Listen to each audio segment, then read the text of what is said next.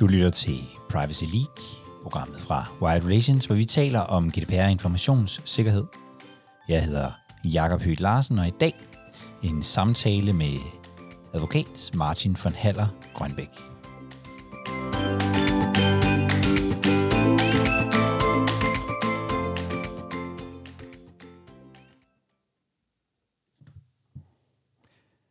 Og i dag er jeg kommet øh, ud af huset og har fået lov til at komme ind midt i København i øh, Admiral Gedesgård til dig. Velkommen. Tak. Martin von Haller Grønbæk, partner i øh, Bønbødt, advokatfirma og øh, med stifter i Nordic Makers, sådan en investor.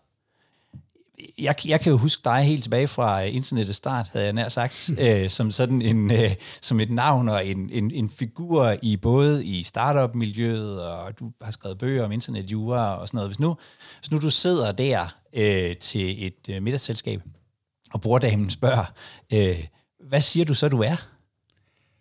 Jamen, så siger jeg, øh, at jeg er advokat, øh, men jeg fremhæver nok mest i de sammenhænge, at meget af min advokatvirksomhed er at hjælpe den kreative branche, altså kunstnere, musikere, gallerier, museer, øh, fordi det, det plejer at være mere interessant øh, at fortælle om, end skulle fortælle om, at man hjælper en investeringsfond eller noget af den stil.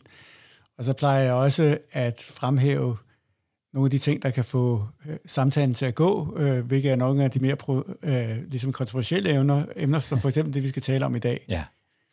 Hvad, hvad laver du sådan i, i dag, sådan en helt, helt, almindelig, øh, helt almindelig dag?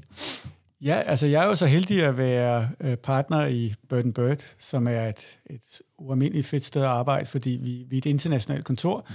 og vi er meget tech-nørdet. Øh, og jeg har den fornøjelse derigennem at arbejde med tech-startups, og det betyder at have en masse møder, både online og fysisk, med, med forskellige tech-startups, øh, om hvordan de skal rejse penge og forskellige ting. Mm-hmm. Og så har jeg også den fornøjelse i Burn Bird at få lov ligesom at arbejde på tværs af de forskellige grupper og på tværs af de forskellige lande med sådan nogle mere, vi kalder det sådan emergent law, øh, som blockchain og open source og øh, AI og sådan nogle ting. Ja. Man kan sige, øh, forlængelse af den måde, jeg har arbejdet altid med nye teknologier, du nævnte internet, mm. øh, som i et eller andet omfang er baseret på, at jeg ikke øh, er specielt øh, dygtig til de områder, men det er ikke svært at være dygtig, hvis der alle andre ikke aner noget som helst om det. Nej, det er selvfølgelig rigtigt. Uh, in the kingdom of the blind, the one-eyed is the king. Ja. Uh, og det er klart, at hvis din manglende dygtighed på mange områder bliver større og større, så du har flere områder, som du ved ret lidt om, men mange områder, du ved ret lidt om, så begynder du at blive ekspert til sidst. Ja. Og det er sådan set uh, historien om, om den udvikling fagligt, jeg har haft. Ja. Og så har jeg også en hel del arbejde, som er mere sådan, man kan sige, nogen vil kalde det pro bono eller non-profit, men det er virkelig noget det, der understøtter forretningsmodellen øh, ved noget, der ændrer sig til, at på et tidspunkt kommer der måske noget arbejde ud af mm-hmm. det. Men jeg arbejder rigtig meget med at hjælpe med, for eksempel inden for tech-startup-verdenen, at øh, bygge communityer op, øh, de her fællesskaber, som man kan videreudvikle øh, ja. forretninger og virksomheder omkring. Og jeg arbejder også meget med forskellige kulturinstitutioner, hvor, hvor at mange af de tilgange til juraen inden for deres områder, som jeg lægger til grund, kan være noget, som kan hjælpe dem. Altså jeg arbejder også en helt del sådan med at lave fonde og foreninger og, og sådan nogle ting. Ja. Hvis jeg lige må slutte det af med et ord. Øh, jeg er faktisk meget fascineret af det her, man kalder legal hacking. Altså det her med, at man kan bruge øh, aftaleindgåelser, det at lave aftaler, ligesom når man koder, til at finde ud af, hvordan man løser problemer. Mm-hmm. Og det kan være noget, som, som øh, kan være så simpelt som at lave en, en founders agreement for en starter, hvor man tænker meget igennem, hvad er det for nogle problemer, de, der kommer typisk, hvad skal vi så lave for nogle aftaler, det som erfaringsmæssigt ja. gør, at de, de ikke får brug for advokater øh, senere. Ja. Øh, men det er også noget, som selvfølgelig er meget inspireret af min forkærlighed øh, for open source, øh, både for open source programmering, men også open source forretningsmodeller. Altså det her med, at man fandt ud af at bruge øh, ophavsretslovgivningen til at lave licensaftaler, som i virkeligheden opnåede det, som man ikke kunne opnå, fordi man ikke kunne ændre ophavsretslovgivningen. Mm. Ja. Øh, så man på den måde, ligesom på den positive måde af hacking, det man forstår, man finder en måde at komme udenom et problem med via aftaler. Ja, okay. For, for mig har du som sagt været i, i det der tech og jura øh, øh, altid, i hvert fald siden jeg selv læste jura, stort set. Øh, hvordan, hvordan endte du med, øh, med det? Jo, altså, jeg, jeg var i starten af, af, jeg havde sådan set en ret traditionel advokatfuldmægtig tid på et firma, som, som øh, arbejdede med alt muligt almindelig generalist. Ja. Men så, så bestemte jeg mig for, da jeg var blevet advokat, at jeg ville ud og læse. Og så tog jeg til øh, Firenze først, og der læste jeg sådan noget, jeg startede på, på et PhD, og man skal jo være meget opmærksom på i dag at sige, at man ikke har fået sin Ph.D. ja, ellers kun, så får man hug. så får man hug. øh, men, øh, som jeg aldrig fik gjort færdig, men jeg havde et par år der i Firenze på det europæiske universitetsinstitut, i noget, der hedder Law and Economics, eller retsøkonomi, som var me- mega spændende, altså det ja. her med at kombinere øh, øh, jura med noget tværfagligt. Ja. Og øh, det førte mig så til en tur til Berkeley i 1993, hvor mm-hmm. det tredje år på PhD'en skulle foregå. Og der fandt jeg ud af, at det, jeg skrev om på det tidspunkt, øh, som var sådan noget med corporate øh, control og hostile takeover, altså leverage buyouts og sådan noget ting, det var også rigtig fint, men der var altså det, der hed internet, der startede derovre. Ja, ja. Og så tænkte jeg simpelthen, at det var så spændende, og det var nok nemmere at blive ekspert i Danmark på internetjura end på selskabsret. Der var der ligesom nogle andre. Der var nogen, der havde taget det. Der havde nogen, der havde taget det i forvejen. Det var lidt mere op ad bakke. Ikke? Så, så det gjorde, at jeg begyndte at arbejde på det område. Ja. Og der var jo ikke rigtig så meget arbejde, da jeg kom hjem på det, så jeg blev nødt til, at, at øh, ja, jeg kunne have en masse tid til at evangelisere om området, og jeg startede faktisk også et internetfirma, sammen med blandt andet ham, som startede, en af dem, der startede Sendes, som jo blev en unicorn. Mm. Ja. Øh, og som jeg altid siger, sådan nogle, når jeg bliver spurgt om sådan nogle ting, det er, hvis, hvis vi havde exitet den, det internetfirma på den anden side af .com-boblen, så havde ja. jeg ikke været advokat i dag. så har du fået tid til at gå Det startede sådan set med, at jeg var i Kalifornien og så, ja. at det der område, det, var, det, det, det eksploderede bare. Så det er noget, der minder om øh, 30 års ja, det er det vel nu, ja. erfaring på ja, det ja. Øh, område. Hvis, hvis, hvis, hvis du sådan ser tilbage, hvad, hvad har sådan været, hvad har været sådan de, de de store udviklinger på, på, på det her område? Det føler jeg faktisk, jeg er i stand til at gøre nu på baggrund mm. af 30 år, og det er også interessant, at netop kombinationen af at være meget sulten stadigvæk på alt det nye, ja. øh, hvis du kan tilføje, at du faktisk har været igennem nogle cirkler, nogle op- og nedture, så kan, får man faktisk en unik viden, som ja. selv unge ja. øh, entreprenører i dag kan bruge til noget. Ja. Øh, ikke en viden, der siger, at det var helt anderledes i gamle dage, dengang jeg var ung, der var det, og sådan skal det være i dag. Men øh, du skal hele tiden være frisk på det nyeste, og det nyeste er det her, men du skal også være opmærksom på, at der er nogle cykler, man kommer igennem, og nogle tendenser, som man kan se over en lang periode. Og det, ja. det er et, det gjort at faktisk noget, hvis jeg skal være øh, meget beskeden, at det er faktisk noget, der, der gør, at, at jeg synes, jeg har noget at byde på i forhold til tech virksomheder i dag, øh, og, og regulering af internettet og alle sådan nogle ting. Ja. Men det, der nok er en klar, en meget klar tendens øh, fra, fra øh, 93 og internettets fremkomst, men også hvis man så kigger tilbage, når man har læst noget om, hvordan tingene var tidligere, det ja. er, at øh, i en form for teknologisk nødvendighed, man kan også kalde det en kapitalistisk logik, mm-hmm. der kan man se, at teknologien, ny teknologi re- reagerer mod gamle paradigmer. Og hvis der er en retning, jeg synes, jeg kan se er ret klar, så er det, at man hele tiden har nye teknologiske løsninger, der prøver at decentralisere behandling af information, computerkraft ja. osv. Ja. Og det var internettet jo til at starte med. Det var en måde at decentralisere øh, øh, kommunikationsflowet mellem forskellige noder, decentrale mm. noder, ja. øh, i modsætning til øh, nogle enkelte mainframes. Det betød så, at øh, det betyder så ikke, som vi troede på det tidspunkt, at menneskeheden var blevet ændret, og lige pludselig mennesker var blevet helt anderledes. Nej. Nej, alle de enkelte noder søgte selvfølgelig, som altid, at skabe et monopol. Øh, de prøvede altid at skabe en konkurrencemæssig ja. fordel i forhold til alle de andre, men nu var det ligesom teknologien som udgangspunkt, og visse dele af teknologien var et level playing field, en demokratisering af adgangen til at sende information. Og så var der nogen, der selvfølgelig fandt ud af ovenpå, at okay, så kan vi lave cloud computing. Ja. Eller nok det, der var det allervigtigste, så kan vi skabe et monopol på at opsamle data. Ja. Øh, Og så kan man se, så sker der igen det her med blockchain. Ja. Hvordan reagerer vi mod det? Jamen, så prøver vi at decentralisere databaserne. Og det er jo det skægge ved blockchain-teknologi, det er, at øh, den her form for teknologi prøver at overkomme, øh, forholde sig til det problem, at vi har en monopolisering af databaser. Ja. Og det kommer nok til at lykkes på et eller andet tidspunkt, når teknologien understøtter osv., men vi kan også til gengæld være helt sikre på, at så er nogen, der finder ud af, hvordan kan vi så lave en monopolistisk, skabe Ja. en monopolistisk forretningsmodel oven på det. Ja. Og den øh, dans, der hele tiden er mellem decentralisering og centralisering, den foregår hele tiden. Okay. Og så skal, det skal man være bevidst, både, øh, både når man laver forretningsmodeller, Ja. hvor er man på det, Mhm. mm-hmm. øhm, og man skal selvfølgelig også regulatorisk øh, være bevidst omkring det. Og hvor er vi lige nu? Der. Tænk, tænker du? ja, altså det, det er svært at sige, Ja. øhm, øh, men, jeg, men jeg tror, at vi i dag er lige før, at vi bevæger os ind i sådan et internet, øh, en internetsituation, som vi var på i måske umiddelbart før .com-boblen bræst, hvor at øh, brugen af internettet havde fået en kritisk masse. Ja. Øh, og det tror jeg, vi er ved at være med, med blockchain-teknologi, eller det, man kalder Web3. Ja. Øh, ja. Men det er svært at sige, fordi til gengæld øh, er cyklerne måske blevet kortere nu, end det var tidligere, og øh, før .com-boblen bræst, og umiddelbart bagefter var det jo svært at sige, hvor var det egentlig, at den bræste. Ja. Og der har jo været en, øh, et backlash mod blockchain-teknologi og krypto.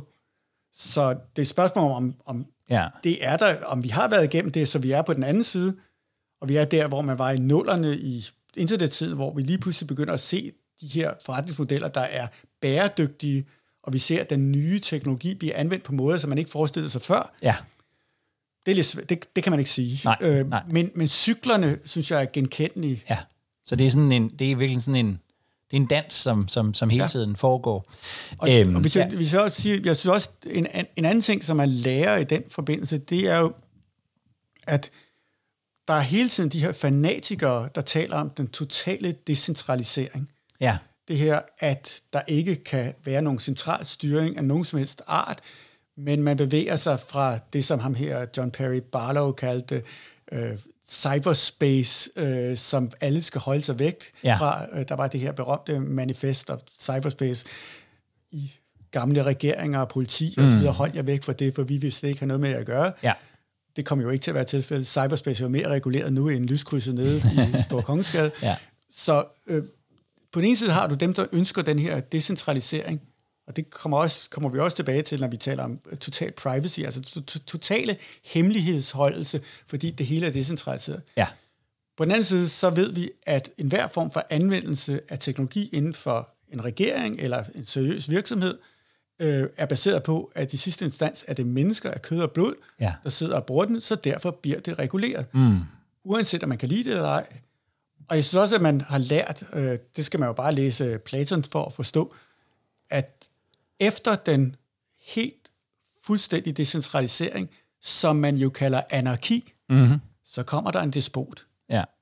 Det, sådan foregår det bare. Og derfor er jeg blevet det ved at voksen, Ja. øh, Ja øh, således at jeg forstår, at øh, det at ønske det totale decentrale, den totale decentrale løsning, øh, hvor ingen er accountable for noget som helst, det skal du ikke ønske, for det er den direkte vej mod et diktatur, eller et monopol, eller et, øh, et despoteri. Ja.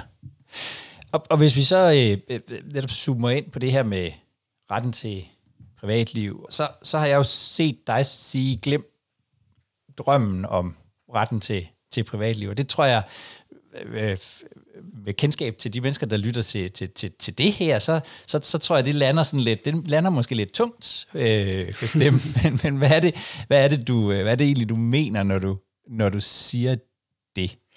Jamen, det er jo, det er jo, det er jo et meget kontroversielt spørgsmål. Øh, man skal passe på, øh, hvad man siger. Det er jo næsten heldigvis ikke så, så meget cancelling-agtigt, som, som visse andre ting, man Nej, kan komme nej. ud for at sige i dag.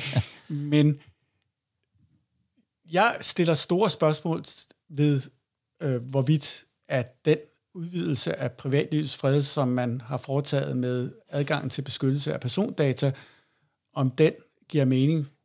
Og det er både på det teoretiske plan, Ja. øh, helt filosofisk, om det overhovedet giver mening. Men uanset om jeg kunne overbevise om, at det var en gudsgiven ret, en ja. naturret, at vi skulle have ret til at holde vores data skjult, så stiller jeg også store spørgsmål ved, hvorvidt der er realitet i de regler, om vi virkelig opnår det, vi ønsker ved de regler, som vi i dag øh, baserer vores privatliv på. Og det, vi kan jo diskutere begge ting i virkeligheden. Ja, ja. Så, øhm. så, så hvis jeg, jeg interviewede øh, øh, for nylig en, som, som mente, at sådan rent teknisk, så kunne vi sagtens få den der sådan totale ret til vores egen personlige information, så ingen andre i virkeligheden besidder den. Øhm, for dig er det, som jeg næsten forstår dig, det er ikke engang, selv da vil du ikke øh, tænke, at, at det her er, altså at, at, at, at retten til privatliv nødvendigvis er, er en, en, en, en, en fordel for vores øh, samfund og for os selv? Er, er, det, altså, er det sådan, ja, ja, det, kan, altså det, det, sætter, det er jo det ene spørgsmål. Ja. Altså lad os forudsætte, ja. at du kunne sikre ja. privatlivet enten lovgivningsmæssigt eller teknisk ja. ved kryptering. Ja. Var det så en god ting eller ej? Mm-hmm. Det kan vi diskutere. Ja. Jeg vil godt starte med at sige, at denne her tro på, at man via krypteringsteknologi og alle mulige andre ting kan holde ting hemmeligt ja, øh, ja. og så videre. Jeg er meget fascineret af det også, og jeg elsker, øh, øh, når, når man ligesom diskuterer sådan nogle tekniske ting, ja. øh, og kan se, at der er nogle måder via teknik at løse nogle problemer på. Det, ja. det handler meget om øh, mange af de virksomheder, som vi investerer i osv. Så, så det er ikke, fordi jeg er fremmed over for den tanke, og nej, ikke, jeg, jeg er selv meget fascineret af den. Men jeg tror, at man i dag må konstatere, at denne her øh, sandhed, som alle er enige om, at hvis der er nogle ting i, i livet, som er uundgåelige, så er det død og skatter, og at IT er usikkert. Ja. og der er, det er fuldstændig umuligt at forestille sig, at du vil have en teknisk løsning anden end i, andet i, end i teorien. Og det er der, hvor jeg, jeg kan ikke argumentere for dem, der, der, der teoretisk stiller Nej. de forskellige op, fordi Nej. de er meget bedre begavet, end jeg er på det område, og ved meget mere om, om matematik og alt sådan noget ting. Men, men øh, der er mennesker involveret i det, øh, og historien siger, at der er ingen IT, altså der nogensinde vil være 100% sikkert. Mm. Så, så jeg tror ikke, hverken historisk eller teoretisk, på, at den øh, form for nirvana er opnåelig. Nej. Det andet er selvfølgelig at sige, hvis det så var det, ja. så, så kan man diskutere, øh, for det første, øh, har jeg en helt, et helt udgangspunkt, et, som udgangspunkt et, en udfordring med, at folk skal have, have lov til at holde ting hemmeligt. Ja. For det første, fordi øh, at det at holde ting hemmeligt betyder, at du øh, agerer således, som at du agerer på en måde, hvor du ikke øh, føler, at du skal stå til ansvar nødvendigvis for andre, fordi de kan se, hvad du gør. Ja. Og det mener jeg er et problem. Jeg mener, mm-hmm. at en meget stor del af vores socialitet, vores samfund, også de samfund, som er bedre end andre samfund, er baseret på, at der er nogle forskellige normer, som ved siden af lovgivning og, og andre ting, ja. holder os sammen. Og de kan ikke fungere, medmindre du har kendskab til, hvad de forskellige mennesker går og gør, og mener og siger. Og, og, og det gælder det både sådan op og ned? Altså, øh, her tænker jeg, øh, en ting er jo sådan en genlysning af os alle sammen som, som mennesker, noget andet er jo sådan, hvad kan man sige, magtinstitutioner, det, det, det kan jo, tænker både være, ja. være virksomheder, men det kan jo også være altså, øh, øh, stater og, ja. og, og, og, og meget andet. Er det, er, det, er det i virkeligheden hele det økosystem, eller er det primært altså, den ene, primært den anden? Altså, det, jeg vil sige, at øh, jeg har selvfølgelig en holdning, der kan differentieres afhængig af, hvilken type samfund du lever i. Ja. Og det er klart, at hvis du lever i Kina, eller i Rusland, eller andre steder, øh, Nordkorea, så øh, mener jeg, at i det konkrete tilfælde er muligheden for at holde ting hemmeligt jo meget, meget, meget mere vigtigt, ja, altså ja. afgørende for, om du overhovedet kan fungere i sådan nogle øh, sammenhæng. Men det, det har jo noget at gøre med den samfundsstruktur, og jeg mener ikke, at en samfundsstruktur er dikteret over, om af, hvorvidt at tingene kan holdes hemmeligt eller ej. Nej. Jeg mener, du starter med samfundsstrukturen, og så understøtter du den ved, at der er en ensidig overvågning fra ovenfor øh, og nedad. Ja. Det, jeg taler om her, det er mere, åben, øh, mere, mere øh, øh, øh, åbne samfund. Ja, mere et åbent samfund generelt, og en gensidig, en øh, reciprok øh, transparens. Og jeg er klar over, at der er mange steder, hvor man ligesom skal øh, modificere det. Altså, der skal ikke være kameraer mm. på toiletterne og sådan nogle ting. det er ikke det, jeg argumenterer for. Nu taler vi jo om det teoretisk. Ja, ja. Øh, og vi kan godt komme til det praktiske bagefter. Ja, ja, Men på ja. det teoretiske plan, så, så mener jeg klart, at vi bliver et bedre samfund, hvis tingene kommer mere ud i det åbne. Ja, Og på det teoretiske plan igen, hvis det for, for eksempel var klart for mig, at jeg vidste, at du var bøsse, ja, så ville det være således, at jeg heller ikke kunne skule, hvis jeg var øh, libertiner eller et eller andet.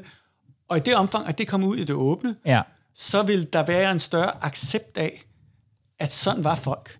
Det er klart, at det forudsætter, at der i en periode ikke er regler, hvor man med den viden kan diskriminere. Men nu taler vi det på et teoretisk plan, at jo mere åbenhed der er, des mere tolerance vil der blive. ja, Og jeg forstår godt dem, der mener, at på den, øh, den korte bane, der er det måske ikke opnåeligt. Særdeleshed, hvis du bor i Kina og i Nordkorea og sådan nogle steder. Ja. Men jeg mener, at pendulet i vores åbne samfund er svunget alt for langt til, at du i virkeligheden holder ting lukket, som øh, forhindrer, at folk på et oplyst grundlag kan øh, øh, stille hinanden til ansvar og vide, hvem øh, hver sær måtte være. ja, Og det, det er efter min opfattelse helt i strid med fundamentale forudsætninger for, hvordan vi har bevæget os ud af øh, hulerne og blevet stærkere og stærkere og fået et mere det åbent og demokratisk samfund. Altså, hvis, hvis, hvis det var således, at du overhovedet ikke måtte øh, vide noget som, om hinanden, og du skal have tilladelse til hvad som helst, du måske kunne du ikke engang give tilladelse til det, så er vi aldrig nogensinde kommet ret meget længere end lige ud for døren af hulerne. nej. Det, det er jo en balance, tænker jeg. Det er vel i virkeligheden det, GDPR gør så utrolig godt, ikke?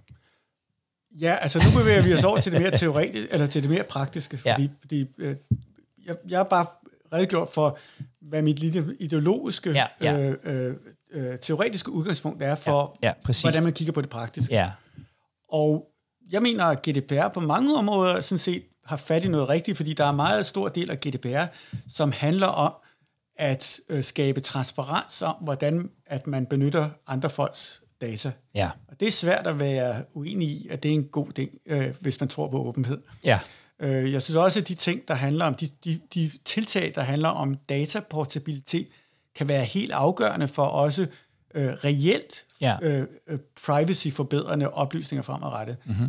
Men det, der jo er kernen i GDPR, ja, det er samtykke. Det er i hvert fald min, det, det er efter min opfattelse, det, der, det som de fleste beskæftiger sig med, det er, hvordan er reglerne for, at man kan give samtykke om noget. Ja. Og det er efter min opfattelse fuldstændig øh, galt afmarcheret. Mm, det er den ja, største misforståelse ja. i nyere lovgivning, øh, som man overhovedet kan komme frem til. Det er helt grotesk, øh, at, at man baserer så meget på, om man kan få et samtykke eller ej. Dels fordi øh, det er ekstremt fordyrende, men også fordi det samtykke er jo illusorisk. ja, Altså, det er jo fuldstændig illusorisk. Mm. Og altså, jeg, jeg må indrømme, jeg, jeg beskæftiger mig en del, eller ej, ikke så meget praktisk, men jeg har trods alt øh, en del af advokatkontoret, som, som beskæftiger sig en del med at formulere samtykkebestemmelser og samtykkeprocesser på website. Og jeg må sige, jeg har aldrig nogen som helst gang, aldrig læst en erklæring igennem, aldrig læst en privacy-bestemmelse igennem, med mindre jeg har fået betaling for det. og det er kernen i det. ja, Og det er jo ikke, fordi jeg er idiot, eller du er idiot, hvis Nej. Du ikke gør det. Det er, fordi du er et rationelt, fornuftigt menneske, der ja. vurderer, jeg skulle nok, hvis det er en øh, samtykkeerklæring eller en aftale med noget, der handler om øh, min børns helbred eller et eller andet, så skal jeg nok lige læse det igennem. Ja. Hvis det er at få lov at læse politikken, mm-hmm. så, er jeg jo, så vil jeg jo være komplet idiot, hvis jeg brugte en til to timer hver dag på at læse alle de der ting Ja. igennem i, i, i forhold til den forventede risiko, jeg løber ved at ikke gøre det. Mm. Og det betyder så bare to ting, at man har skabt en industri, øh, en, en størstedelen af det her compliance-helvede, som vi lever i, Ja. øh, er jo baseret mm. på GDPR. Der er jo selvfølgelig også mange andre områder, Ja, ja. som har skabt nogle mandariner, øh, nogle, i dag vil vi kalde dem djøffer, mm-hmm. som primært øh, tjener penge på at lave noget, som er fuldstændig i modstrid med enhver form for logik. En ren og skær djøfskat, en ren og skær advokatskat, øh, som også virker som en advokatskat på, på innovation, mm. fordi det er typisk de store virksomheder, de har jo penge og advokater, og der er tilstrækkeligt mange djøffere ansat der, så det giver ligesom mening i hele organisationsstrukturen, at de skal også have en bid, øh, mens at små firmaer, som vil lave noget nyt, har jo ikke råd til det. Nej. Og det, det er efter min opfattelse en skandale. Det, ja. Ja. det er skandaløst, at vi, vi, vi, vi, har, vi baserer øh, vores øh, privacy-beskyttelse på, på noget så illusorisk som et, et samtykke. Ind, inden vi lige bevæger os ned ad den der skat, som jeg synes er virkelig interessant, så, så, øhm, så vil der være så vil der være nogen, tror jeg, af, af, af, af, af mine lyttere her, som, som vil sige, at, at kernen i GDPR måske mere er, at vi skal bruge så lidt data som overhovedet muligt. Altså sådan den her dataminimeringstankegang. Øh, tankegang. synes, er, er den også skæv, eller...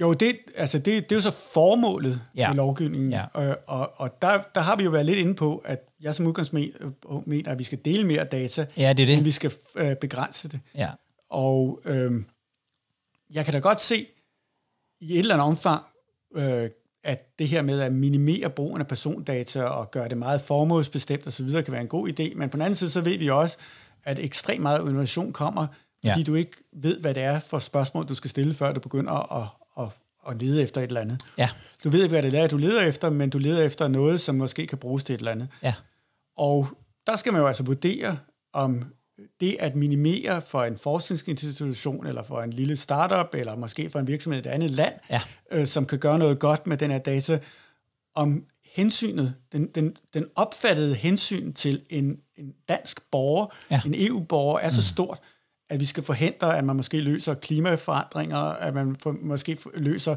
væsentlige øh, forhold omkring, hvordan man kan nedsætte øh, omkostninger i ældreplejen og alle de her ting. ja, Øh, og der, der, der er jeg helt overbevist om, at vi får mindre innovative, innovative løsninger, der redder, der ordner store problemer med forurening og klima og øh, velfærdsstaten osv., ja, mod at sikre folk en rettighed, som de fleste er helt ligeglade med. ja. Er folk ligeglade med det? Jamen, øh, når, du, når, når, folk, når, du, når folk bliver spurgt, Mm. så siger de selvfølgelig, vil du have mere øh, beskyttelse af dine data? Ja. Ja, selvfølgelig. Ja. Vil du have mere medvind på, en, øh, på, på, på, øh, cykelstierne? cykelstien? Ja, selvfølgelig. Ja. Men der er jo ingen, der bliver spurgt, hvad vil du betale for at få det? Nej. Øh, og jeg kan huske, nu har jeg jo siddet i mange af de her øh, IT-sikkerhedsråd, og nu sidder jeg i dataråd, Ja. men der var engang noget, der hed IT og personsikkerhed, persondatasikkerhedsråd, tror jeg det hed. Ja, Og der var en masse øh, private virksomheder, øh, teleselskaber, der kom ind og sagde, at vi har altså nogle løsninger, hvor vi kan sikre, øh, have mere IT-sikkerhed og, og, og mere sikring af persondata for 10 kroner mere om måneden. ja, Der var ingen, der købte det. nej, Fordi man gider ikke engang bruge 10 kroner på det. nej, Det eneste, man gider, det er at sige, jamen, vi vil jeg gerne have, men så er der ligesom nogle andre, der skal betale for det, og det skal være et eller andet, vi ikke rigtig kan overskue.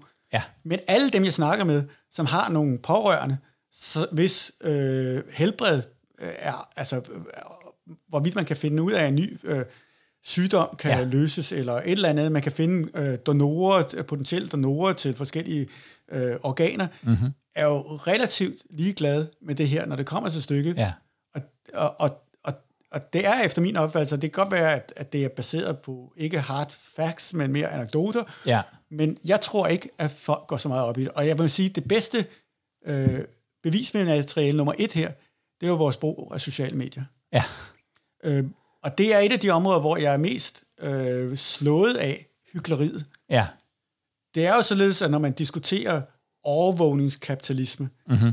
så ser man altid, at du har en masse, der sidder og diskuterer, hvor meget vi skal have regulering, og hvor meget vi skal gøre, alt muligt forskelligt andet.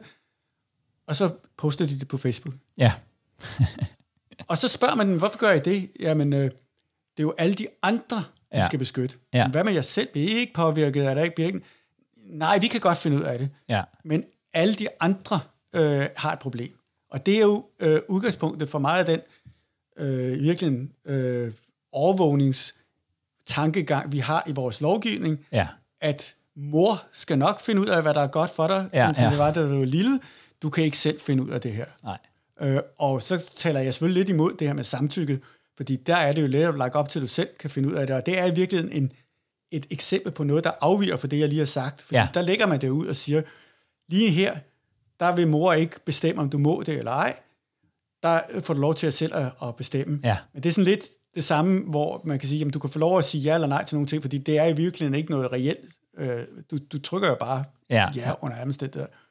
Jeg mener helt klart, at der er en, man kan drage en parallel til det, man kan kalde parallellen mellem formel og materiel ytringsfrihed. Ja, Forstået på den måde, at øh, den materielle ytringsfrihed siger, at du som udg- eller den formelle ytringsfrihed siger, at du må sige alt videre. Sig, hvad du vil. Altså dele, ja. hvad pokker du har lyst til.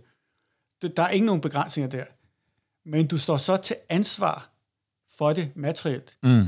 Og der efter min opfattelse, det, det vil være den rigtige måde at sige, det er, at som udgangspunkt kan vi dele alt mulig information, men du må ikke bruge til lige netop det her. Ja, For eksempel politisk manipulation kunne det være. Ja. Du må ikke bruge det der for eksempel til at øh, søge, hvem vi kan udelukke fra arbejdspladsen på grund af etnicitet eller sådan noget. Altså alle de her ting. På ja. samme måde som, at øh, du og jeg har et jobinterview, du kommer ind, og det er ikke således, at du som udgangspunkt skal stå bag en skærm. Jeg må ikke se, hvordan du ser ud. Mm. Jeg må ikke høre din stemme. Jeg må ikke gøre noget som. Ja.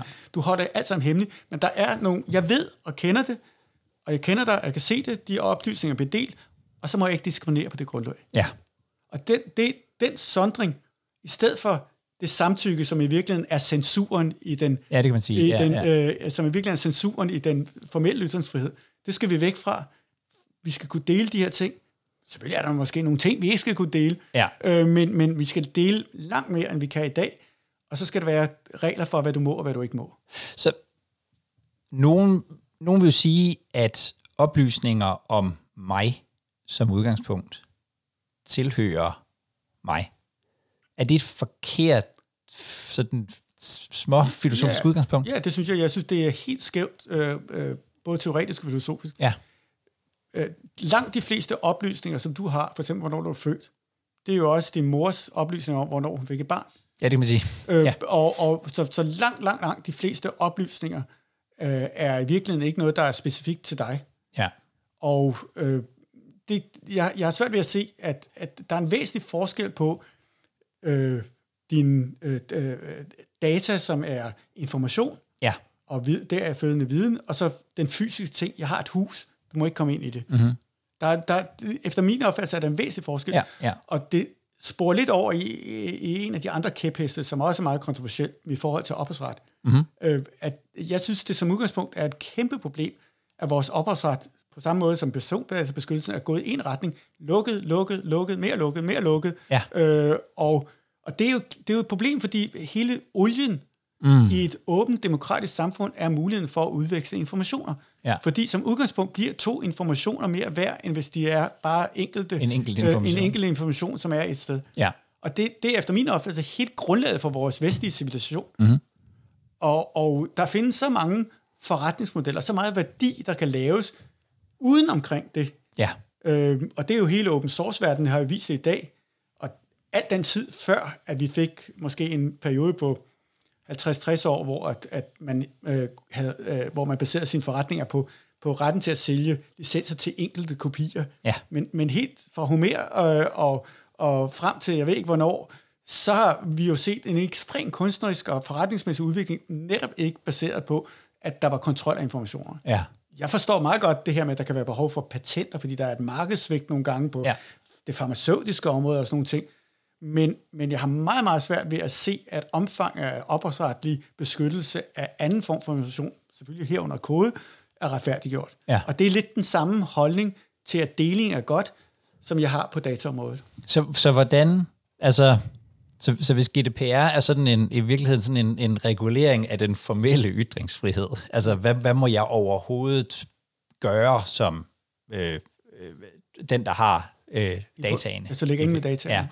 Ja. Øhm, hvis, hvis du kunne vælge, hvordan, hvordan ville du så foreslå en, en, en regulering?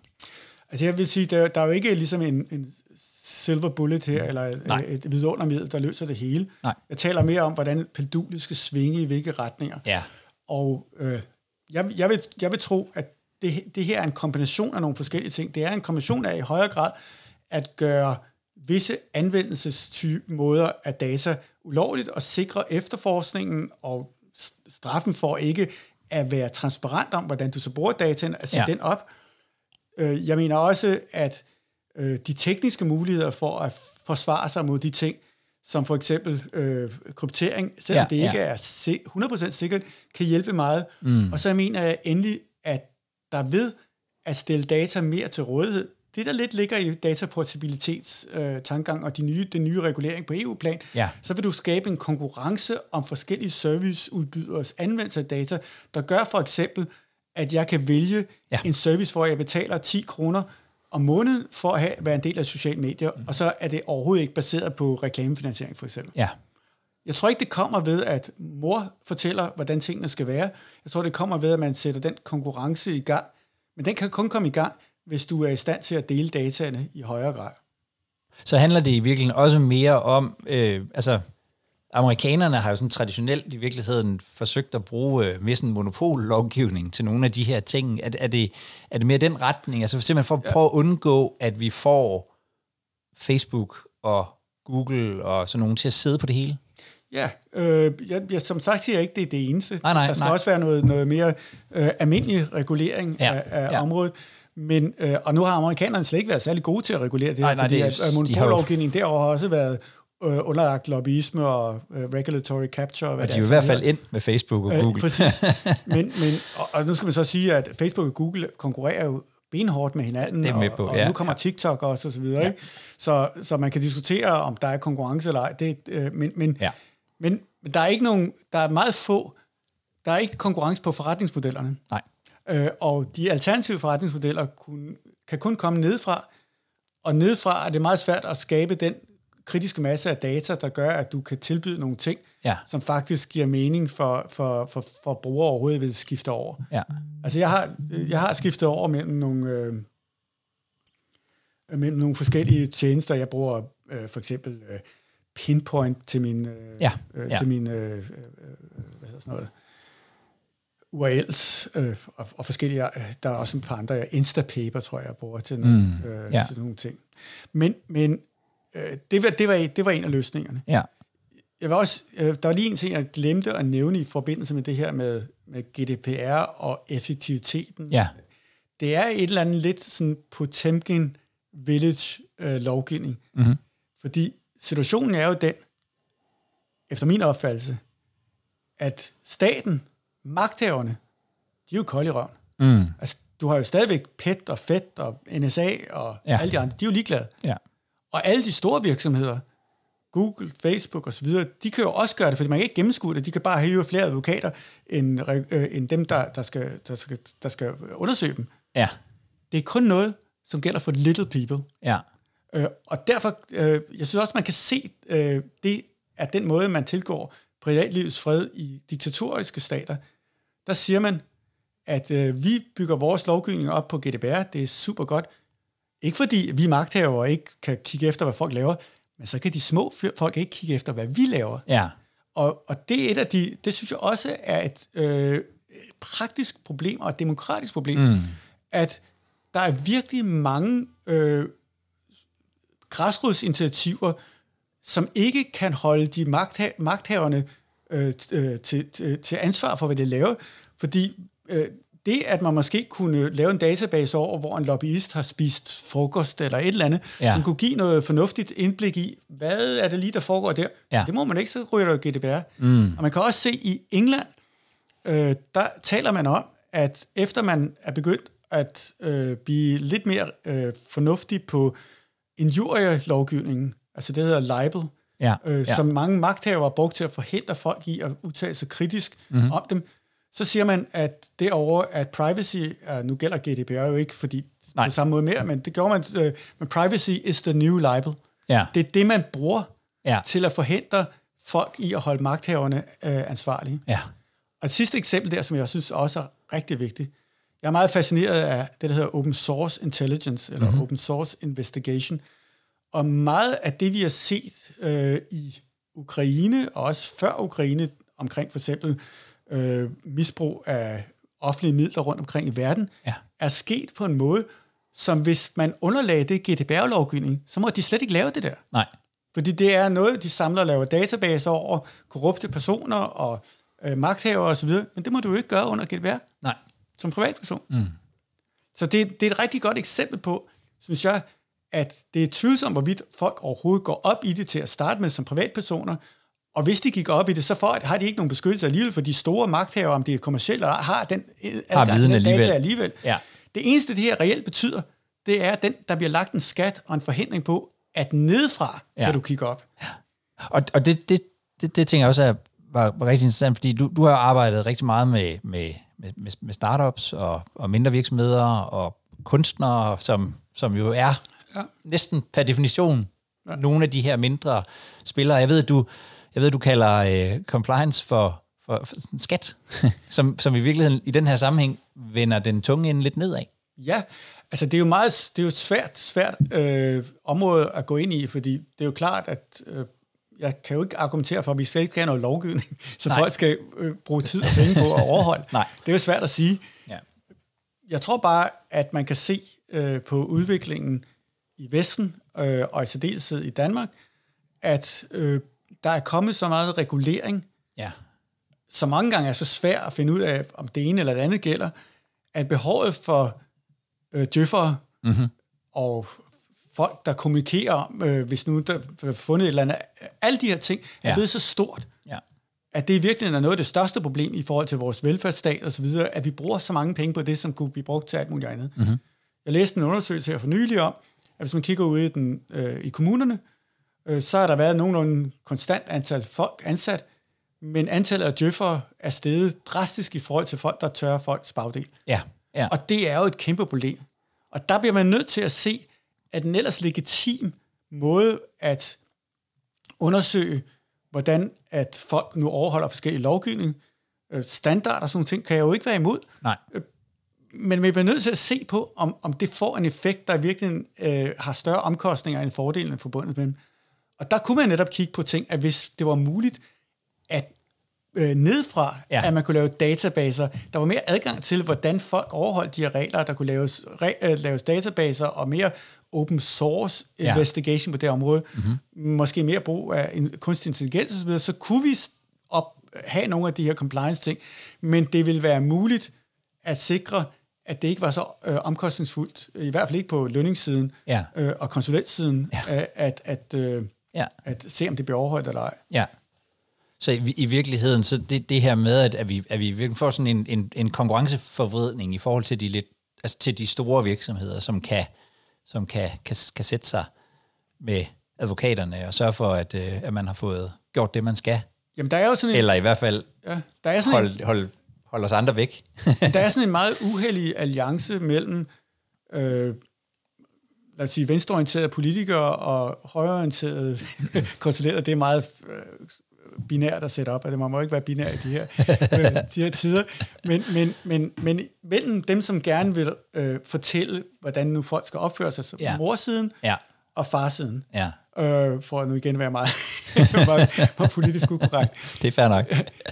at, at øh, den ene side siger, vi skal lave en masse regler, og den anden Ja. side siger, jamen det er kun godt, for så får vi en masse øh, arbejde ud af det. Ja, Og hver eneste gang, og den, den side siger, vi, nu har vi taget højt om, vi, vi så, at der foregik et eller andet her, som var forkert, så nu har vi lavet nogle regler for, at skal, op, øh, Ja. og, øh, skal overholde. Mm. Og derfor øh, føder de på hinanden, de her to. ja.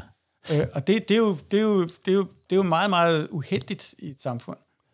Jeg, jeg har nogle gange haft sådan lidt en, en, en tanke om det her med, når vi, når vi får regler som GDPR, at altså, så risikerer vi, at der flytter et fokus, altså så fokus i virksomhederne i virkeligheden bliver at overholde reglerne, og ikke så meget at gøre det, som kunderne gerne vil have, man gør. Altså også på privatlivsområdet. Og det, det er vel også lidt det, du taler for i virkeligheden, at vi, at vi får en konkurrencesituation, hvor kunderne har mulighed for at gennemskue og sige, jamen jeg vil godt betale for, at I bruger færre af mine oplysninger, eller at I øh, beskytter dem bedre, eller hvad det, hvad det nu kan være, øh, mere end egentlig sådan lidt sådan tick the box-agtigt at overholde øh. Ja. et bestemt øh, regelsæt. Det synes jeg er meget rigtigt sagt, at man kan sige, at en virksomhed bliver mere ledet af nej-hatte end ja-hatte. Ja, Øh, og det kan man så sige, jamen det er meget godt, hvis vi øh, vil kunne krydse af.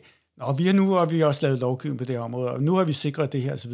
Ja. Men hvis vi har vækst i samfundet, vi vil have en demokratisk øh, dialog og alle de her ting, som deling af data forudsætter, så er det måske ikke så godt. nej. så er det ikke så godt. og dejligt med, øh, med, med nogle andre øh, tanker ind i, ind i diskussionen. Jeg tror nu, de fleste er, kan godt se en vis form for ja. resonemang ja. i det. Altså, det er bare en udfordring, at, at det, det, det, det, det, det, altså alle mennesker synes jo, at åbenhed og deling er godt. Ja. Der er bare en naturlig tendens, og det har ikke noget at gøre med gode eller dårlige mennesker, men det er sådan lidt det, som man også kan se, når enhedslisten havde deres valgplakater, så stod der del. Ja. Forstået? I har noget, I skal dele med os, ja. men vi skal ikke dele med jer. Mm. Øh, og, og det er meget naturligt. Ja. Altså, øh, sådan er det jo altid. Ja. Øh, at øh, jeg vil gerne, jeg vil gerne som advokat have et monopol på at være advokat. Det vil være det bedste i hele verden. Ja, selvfølgelig. Men jeg ja. er bare bange for, at andre får det før mig, så derfor skal de ikke være, skal de være underlagt monopollovgivning. Ikke? Ja. Og derfor vil jeg gerne påtage mig den selv. Og det er, det er lidt et, et, et, et det er et, et, et, det er et stort skridt for folk, og det er meget radikalt at tænke mere i, i åbenhed, når det kommer til personlige forhold. Ja. Altså det, det, det er også, skismet er også meget klart, at når du ser øh, mange af dem øh, med sølvpapirhatte, så er de jo mange gange de mest entusiastiske open source øh, tilhængere. Ja. At vi går ind for deling af alt på nær lige mine egne ting. Mm, ja. Altså vi skal have åbenhed om alt på nær bare lige ikke det er mig. Ja. Øh, og, og det, det forstår jeg godt. Ja. Sådan har jeg det også selv. Men nu taler vi om, hvad der er godt for samfundet. Ja. ja. Og meget af den lovgivning, vi har, er jo netop lavet, fordi at man ikke kan overlade det til hver enkelt individ øh, at, at gøre det, uden at der er en eller anden form for ramme, som de er forpligtet under. Ja. Og inden, inden vi øh, siger farvel og tak for i dag, så, så kunne jeg godt tænke mig at springe helt, helt andet sted hen, fordi øh, både før, men du sagde det også lige i starten af interviewet, vi snakkede også lidt om det, det her med, at, at, øh, at du i virkeligheden arbejder både med på den ene side tech, og på den anden side kunstnere. Øh, hvad er det, der sådan, er, er, er, det, er det sådan, er det en fælles mængde? Hvad er det, der gør, at du, du synes, det er så sjovt at arbejde med, med, med skabelse? Kan, kan, man, kan man sige det sådan? Uden jo, at blive jeg alt tror, for... at... Øh, øh, gudagtig. Jeg, jeg tror virkelig, at der er en meget, meget, øh, der er en meget, meget uklar linje fra, hvornår du er kunstner, til hvornår du er udvikler, eller forretningsudvikler, mm-hmm. eller entreprenør. Ja. Ja. Begge parter tænker meget på, at de trods alt gerne vil blive de bedste til de laver, og, og du skal heller ikke tale ret meget med en kunstner, før at det også betyder noget, om man får penge for det. Ja. Øh, hvis du kigger over hos dem, der er udviklere af nye interfaces eller nye forretningsmodeller, så ser de jo også som et form for, for værk. Ja. De har den samme, det samme forhold til, det samme faderlige eller moderlige forhold til, som man har på et kunstværk. Ja. Og så er der i stigende grad i dag øh, mange unge kunstnere, som arbejder med kunst, der er baseret på digitale værktøjer. Altså det med blockchain og NFT's for eksempel, ja. men på alt muligt andet også. Ja. Så grænsen mellem de to ting er meget, meget lille, og det, der er bas- basalt i begge, det er, at det er en data, information og vidensbaseret. Mm. Og det er baseret på immaterielle ting mange gange. Selvfølgelig har du et billede, øh, som er øh, på en ramme og noget fysisk læret, ligesom du sidder med noget hardware. Ja. Men den primære værdi inden for det område ligger i det immaterielle. Ja. Så derfor er tingene meget ens. Og jeg synes også, der er en, for, en klar parallel mellem iværksættere, unge iværksættere og unge kunstnere. Ja. De er innovative, de er fordomsfrie mange gange, de er øh, friske på, at, at øh, de, de, de er ydmyge, for eksempel. Ja, ja. Og på den måde er der også en forskel mellem etablerede virksomheder og etablerede kunstnere, som er arrogante mange gange, og, og, og også er nået op til det punkt, hvor at nu har de fået en position, så nu skal den beskyttes. Ja. Nu skal den beskyttes via patenter, eller med ophavsret øh, og forskellige andre former for øh, tilskud for det offentlige, som de nu har gjort sig fortjent til efter mange år. Så der er ekstremt mange paralleller mellem de to områder. Og for mit vedkommende har jeg jo klienter begge steder, ja. men jeg synes generelt selvfølgelig, det er skækkere at arbejde med de yngre, og det har selvfølgelig også noget at gøre, at man selv bliver ældre, til det er en eller anden form for øh, ungdomskilde, man kan drikke af. Ikke? Og, og det der med, at vi skal passe på med i virkeligheden at, at begrænse adgangen til information på den ene side, og til idéer på den anden side, altså øh, det her med GDPR og patentlovgivningen, øh, øh, kommer det fra altså, kommer det fra arbejde med den type mennesker, tror du? Jamen det tror jeg helt klart, det gør. Øh, og det, det kommer selvfølgelig også ud fra sådan en form for øh, jeg vil ikke sige anarkistisk baggrund, men, men mere sådan en baggrund, hvor at, at øh, jeg, jeg, jeg, kan, jeg kan ikke rigtig godt lide konkurrence, særligt hvis jeg ikke mig selv, der bliver udsat for det selvfølgelig, men jeg kan rigtig godt lide konkurrence, og jeg øh, er meget inspireret af mange af de tænkere, som har som forudsætning, at de enkelte noder af et system, det kan være Adam Smith, det kan være Hayek, det kan være øh, øh, Shannon, eller mm-hmm. information, at de ligesom mener, at, de, at det gør sådan set også Grundtvig, ja. at de enkelte af system, det er der, du skal lægge intelligensen, mm-hmm. og de er som udgangspunkt faktisk i stand til at træffe beslutninger, som er meget mere rigtige for helheden, end hvis de bliver truffet et eller andet centralt sted. Ja. Og det, det er ligesom en rød tråd igennem meget af det, jeg laver. Jeg har selvfølgelig mange gange svært ved at gennemføre det, fordi jeg selv prøver at centralisere ting og mm. skabe monopol. Ja, det, ja. det er jo den ja logik, der er. Men lovgivningsmæssigt, øh, kunstnerisk og på de fleste områder, hvor man ligesom skal sige, hvad kan man godt lide at se, øh, hvilke udviklinger kan man godt lide at se teknologisk også, så er det de ting, der gør, at man decentraliserer ting. Det er de ting, hvor man accepterer, at intelligensen primært ligger i de enkelte noder i systemet. Ja. Og med det tusind tak, fordi jeg måtte øh, komme forbi øh, her i dit, øh, i dit fysiske bibliotek. Det er jo fantastisk at sidde og kigge på, øh, på rigtige bøger, man kan, man kan tage fat i. Øh, tak, fordi jeg måtte, øh, tak fordi jeg måtte komme forbi, Martin. Jamen tak, fordi du gad at høre på det. Du har lyttet til Privacy League, programmet fra Wild Visions, hvor vi taler om GDPR og informationssikkerhed. Og hvis du vil være sikker på at få GDPR informationssikkerhed ind i dine ører løbende, ja, så kan jeg kun opfordre dig til at trykke på abonnement i den podcast-app, du bruger.